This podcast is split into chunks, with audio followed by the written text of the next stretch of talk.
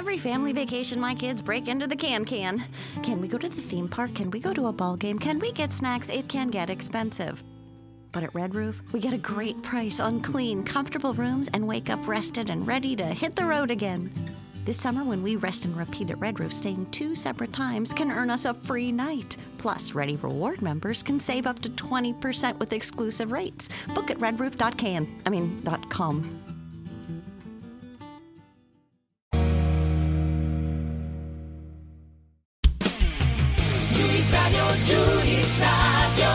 Per contattarci scrivi a diretta at juiceradioitalia.it Juice Radio Italia, la radio che suona libera.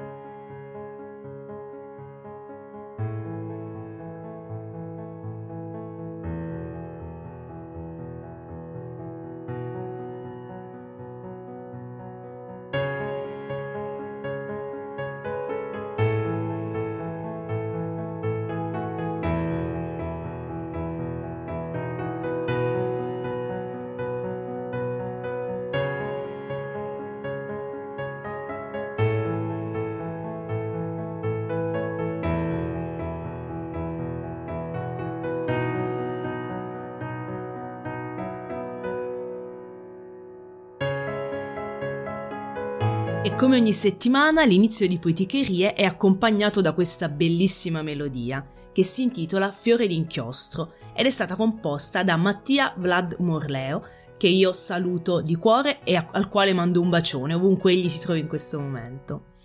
Per quanto riguardano le novità, le news di Radio Italia, per chi ancora non lo sapesse c'è il nuovo numero di cellulare di Radio Italia dove potete inviare immediatamente eh, messaggi, whatsapp, file audio, eh, potete mm, esprimere le vostre opinioni, farci complimenti o come dice Manuel insultarci, qualsiasi cosa voi vogliate fare siete liberi di farlo. Il numero è il seguente.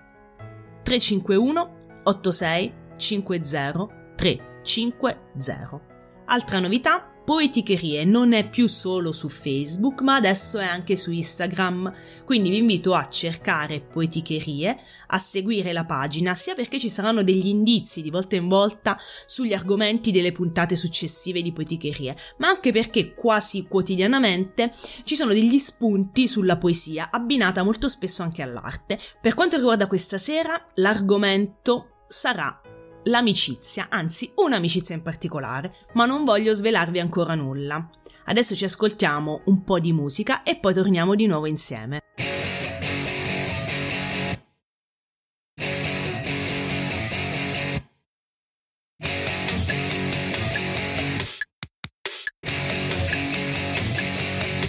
This really shouldn't work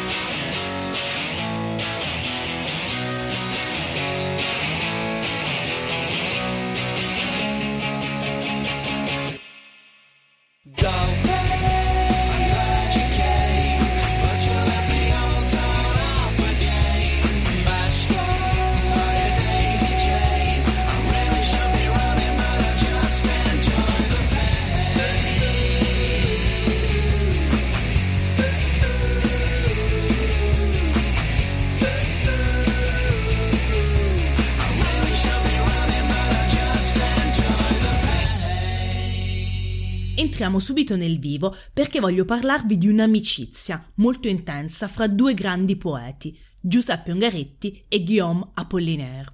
Ungaretti lo conosciamo un po' tutti perché a scuola si studia e ricordiamo di lui queste poesie brevi, incisive. Il suo linguaggio ermetico, volutamente oscuro, è padre dell'ermetismo. Pavese, parlando molto probabilmente di Ungaretti, eh, fa riferimento ad un linguaggio libresco, allusivo, che troppo gratuitamente posa a essenziale, l'essenzialità, è eh, tipica della poetica ungarettiana. E ci ricordiamo tutti quel bellissimo verso mi illumino d'immenso, che può voler dire tutto e potremmo davvero, eh, non so, scrivere trattati lunghissimi, trattati filosofici su questo breve verso, oppure fermarci e assaporarne la bellezza. Guillaume Apollinaire eh, non si studia a scuola, quindi diciamo magari non tutti lo conoscono. Anch'egli poeta del Novecento, poeta francese, che è stato un punto di riferimento per tutte le avanguardie novecentistiche successive. Egli aderì al futurismo, però apportò una grandissima novità e innovazione all'interno della poesia con i suoi calligrammi.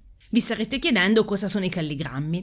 Sono poesie la cui disposizione delle parole vanno a formare un'immagine. Se andate su Instagram alla pagina di Poeticherie potete vedere due immagini di questo tipo. Una rappresenta la Torre Eiffel e l'altra addirittura eh, una donna di cui parleremo fra poco. Quindi attraverso ehm, la scrittura, attraverso la parola si va a comporre un'immagine. Apollinaire sostiene che la poesia è una libertà assoluta e quindi al suo interno può accogliere molte cose. Al suo interno quindi accoglie non solo la visività eh, della parola scritta, il suono della parola eh, letta e ascoltata, ma anche la visione di un'immagine. Questa è la grandissima novità che apportò Apollinaire. Come si sono conosciuti eh, Apollinaire e Ungaretti? E soprattutto cosa hanno in comune questi due poeti, visto che abbiamo detto che uno è ermetico e l'altro è futurista? Innanzitutto hanno entrambi origini italiane. Ungaretti è nato ad Alessandria d'Egitto, ma i genitori eh, sono stati italiani, nati in provincia di Lucca. Apollinaire invece è nato in Italia, a Roma, da un padre eh, che però non l'ha mai eh, riconosciuto, un ex ufficiale svizzero, e da una madre polacca che si trasferì eh, quasi subito in Francia, quindi Apollinaire è vissuto in Francia. Ungaretti per un periodo della sua vita eh, andò a Parigi, si trasferì a Parigi e frequentò gli ambienti letterari. Conobbe Apollinaire al Café des Fleurs. Subito si instaurò fra di loro una grandissima amicizia. Ma i due amici ebbero in comune anche la passione per una donna, per Louise de Coligny-Chatillon, un'aviatrice, una donna disinibita, libera, che aveva sempre dimostrato la sua voglia di mantenere la propria libertà e la non esclusività negli affetti. Apollinaire si innamorò follemente di questa donna, la conobbe in un ristorante a Nizza, eh, fra di loro avvennero dei, degli incontri, eh, non moltissimi a dire la verità.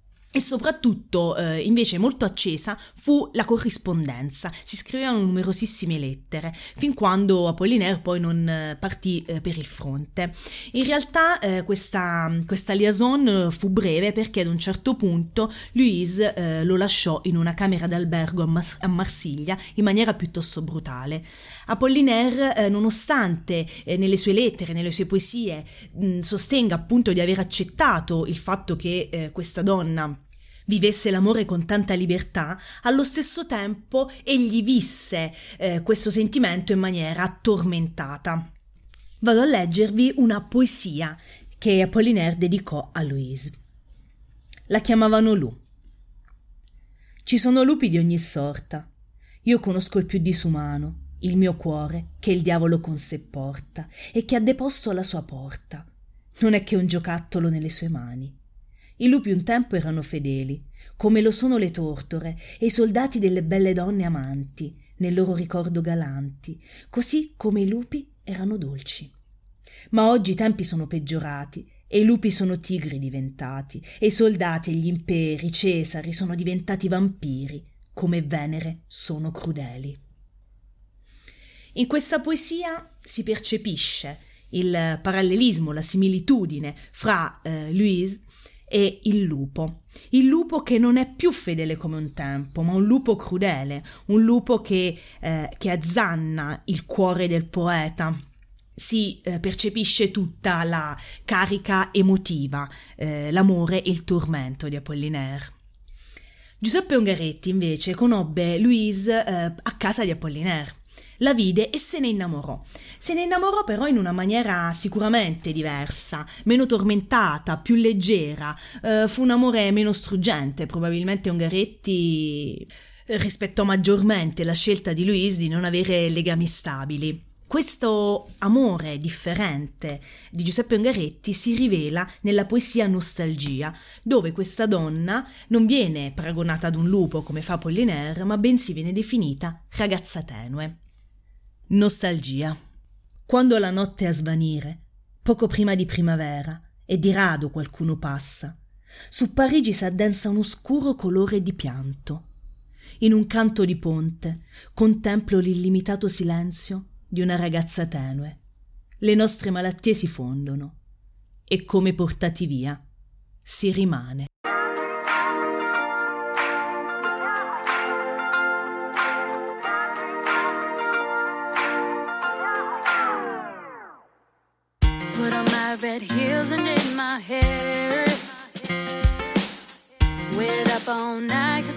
You cared. And now you're calling me saying, Babe, don't start a fight. Stop living a fantasy. I'm sorry, excuse me.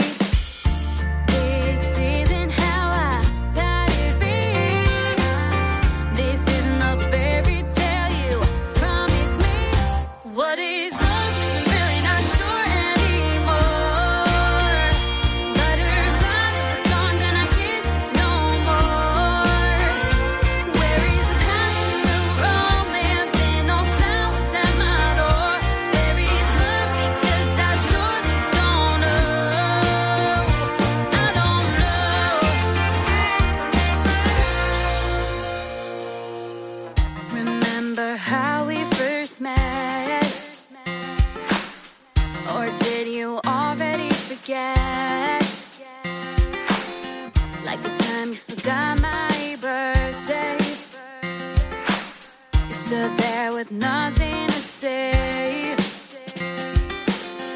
What about an apology? Oh, yeah, it's only me.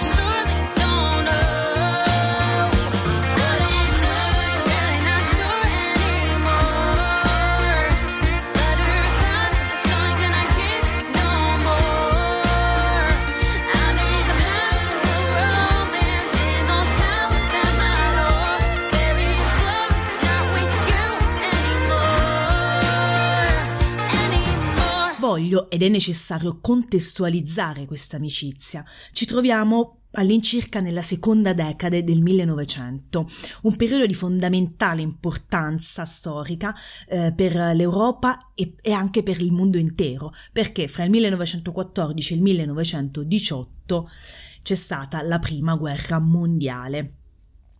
Ad unire Apollinaire e Ungaretti c'è stata anche questa esperienza, l'esperienza della guerra. Entrambi sono partiti volontari per il fronte. Ungaretti perché eh, pensava che la guerra fosse un qualcosa di inevitabile, Apollinaire perché addirittura esaltava questo, il sentimento patriottico della guerra.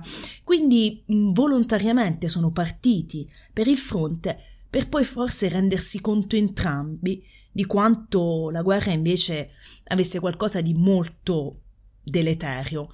Um, Ungaretti iniziò a scrivere durante la guerra e infatti adesso vi leggo cosa eh, dice di se stesso e della sua poesia. La mia poesia è nata in realtà in trincea. Nei tentativi che precedono il linguaggio non c'era ancora. C'erano tentativi che erano fatti in direzioni diverse, con nessuna sicurezza. La guerra, improvvisamente, mi rivela il linguaggio. Cioè io dovevo dire in fretta, perché il tempo poteva mancare e nel modo più tragico. In fretta dire quello che sentivo. E quindi, se dovevo dirlo in fretta, lo dovevo dire con poche parole. E se lo dovevo dire con poche parole, lo dovevo dire con parole che avessero avuto un'intensità straordinaria di significato. E questa è una meravigliosa dichiarazione di poetica ungarettiana. Egli stesso definisce la sua poesia e come è nata. Quindi la guerra fu un'esperienza davvero molto molto forte, tanto da influenzarne appunto anche la poesia. Entrambi, sia Apollinaire che Ungaretti, scrivono dal fronte e tratteggiano la guerra, eh, tanto che scrivono curiosamente eh, due poesie dando a queste poesie lo stesso titolo, ovvero Veglia. Adesso vado a leggervi la poesia di Apollinaire. Mio caro André River Trudla, ti scrivo dalla zona Champignon Tabatier.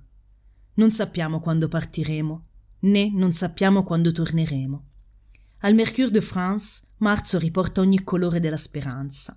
Ho inviato una lettera su un foglio a quadretti. Sento i passi dei grossi cavalli dell'artiglieria che vanno al trotto sullo stradone dove io faccio la veglia. Un grande mantello grigio matita, come il cielo mi avvolge fino alle orecchie. Apollinaire in questa poesia si rivolge al suo miglior amico, André River. Gli dice che sono partiti e non sanno quando torneranno. Nell'ultima strofa si svela la tristezza della guerra, perché mentre fa la veglia passano questi grossi cavalli dell'artiglieria che vanno al trotto e sembra quasi sentire il rumore de- dell'artiglieria e un, un velo di, pa- di, paura. Mentre mm, l'ultimissimo verso, gli ultimi due versi, tratteggiano con una pennellata eh, il nostro poeta, è quasi una fotografia. Lo immaginiamo lì, con questo mantello grigio grande che lo avvolge ed è grigio matita come il cielo, quindi diventa un tutt'uno con l'ambiente circostante. In merito a questa poesia vorrei condividere con voi un aneddoto. Eh, poiché io non conosco bene il francese, mi sono fatta aiutare da una poetessa conterranea abruzzese, eh, Federica D'Amato, che mi ha aiutato per uh, la pronuncia. Ovviamente io non sono stata un'allieva bravissima, ma spero almeno di non aver fatto troppe figuracce. Comunque, quando le ho fatto leggere questa poesia, Federica ha colto un particolare molto molto interessante. Eh, infatti mi ha detto che l'incipit di, di questa poesia di Apollinaire nasconde un'espressione volgare che i soldati francesi utilizzavano fra di loro. Questa espressione è Trudicule champignon tabatier, che significa eh, sposta il tuo cazzo il tuo culo più in là. È un'espressione effettivamente volgare che si nasconde fra queste rime e io credo che sia un'interpretazione corretta perché eh, nella traduzione che ho trovato in italiano eh, ti scrivo dalla zona è una frase eh, tradotta e messa fra parentesi quadre, quindi significa che è stata aggiunta dal traduttore che probabilmente non si riusciva a spiegare l'espressione Trudla champignon tabatier. Ha pensato probabilmente che Trudla fosse un, un appellativo di André e Champignon Tabatier una zona. Io sono più propensa invece a dar credito all'ipotesi eh, di Federica. Poi, se sia vero o meno, non lo so, però eh, sicuramente è interessante come aneddoto e magari è un qualcosa su cui ci si può lavorare sopra. Tornando invece ad Ungaretti, la sua veglia rivela tutta la durezza del, della vita in trincea e soprattutto l'orrore della morte e quanto l'orrore della morte possa far sentire un uomo molto più attaccato alla vita. Un'intera nottata buttata vicino a un compagno massacrato, con la sua bocca digrignata volta al plenilunio, con la congestione delle sue mani penetrata nel mio silenzio ho scritto lettere piene d'amore. Non sono mai stato tanto attaccato alla vita.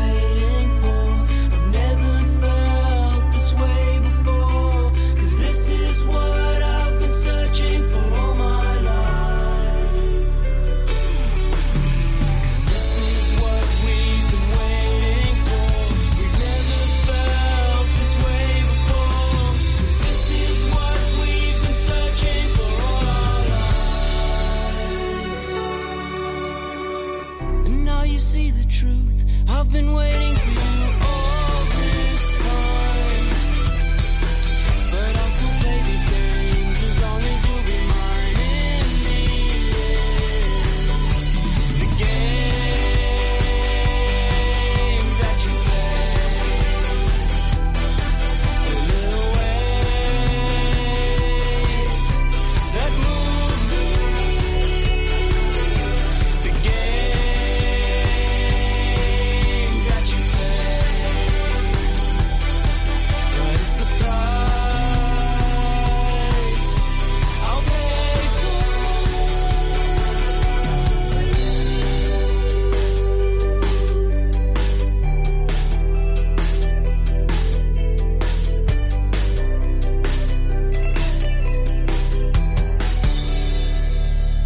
Quanto durò l'amicizia fra Apollinaire e Ungaretti?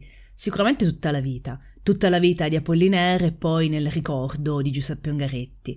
Apollinaire durante la guerra venne ferito alla testa e dovette subire una trapanazione al cranio, dalla quale in realtà si riprese, però restò per sempre molto cagionevole. Nel 1918 si ammala di febbre gialla e il 9 novembre del 1918, quando ormai la guerra stava finendo, morì a Parigi.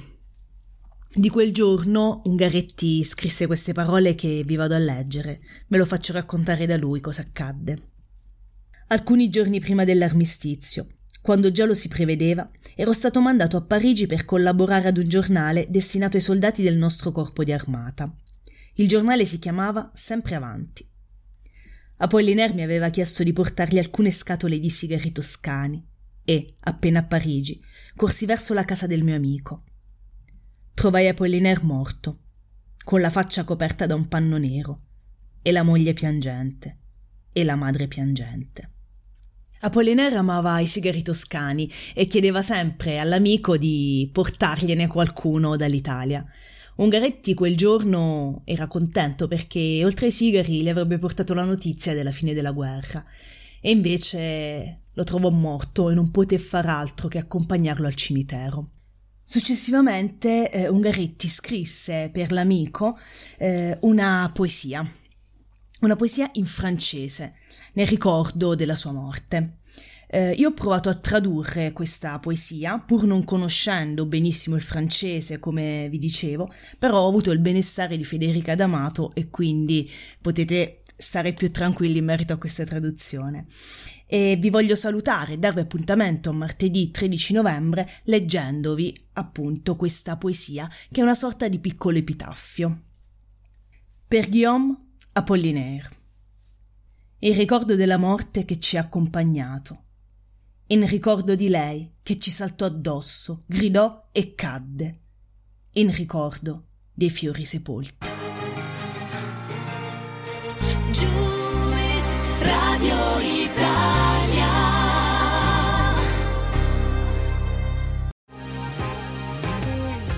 The been thinking about McDonald's all day. Can't get it off my mind. I can already taste it. Ooh, got my mind on my mouth and my mouth ready for some Mickey D's deal.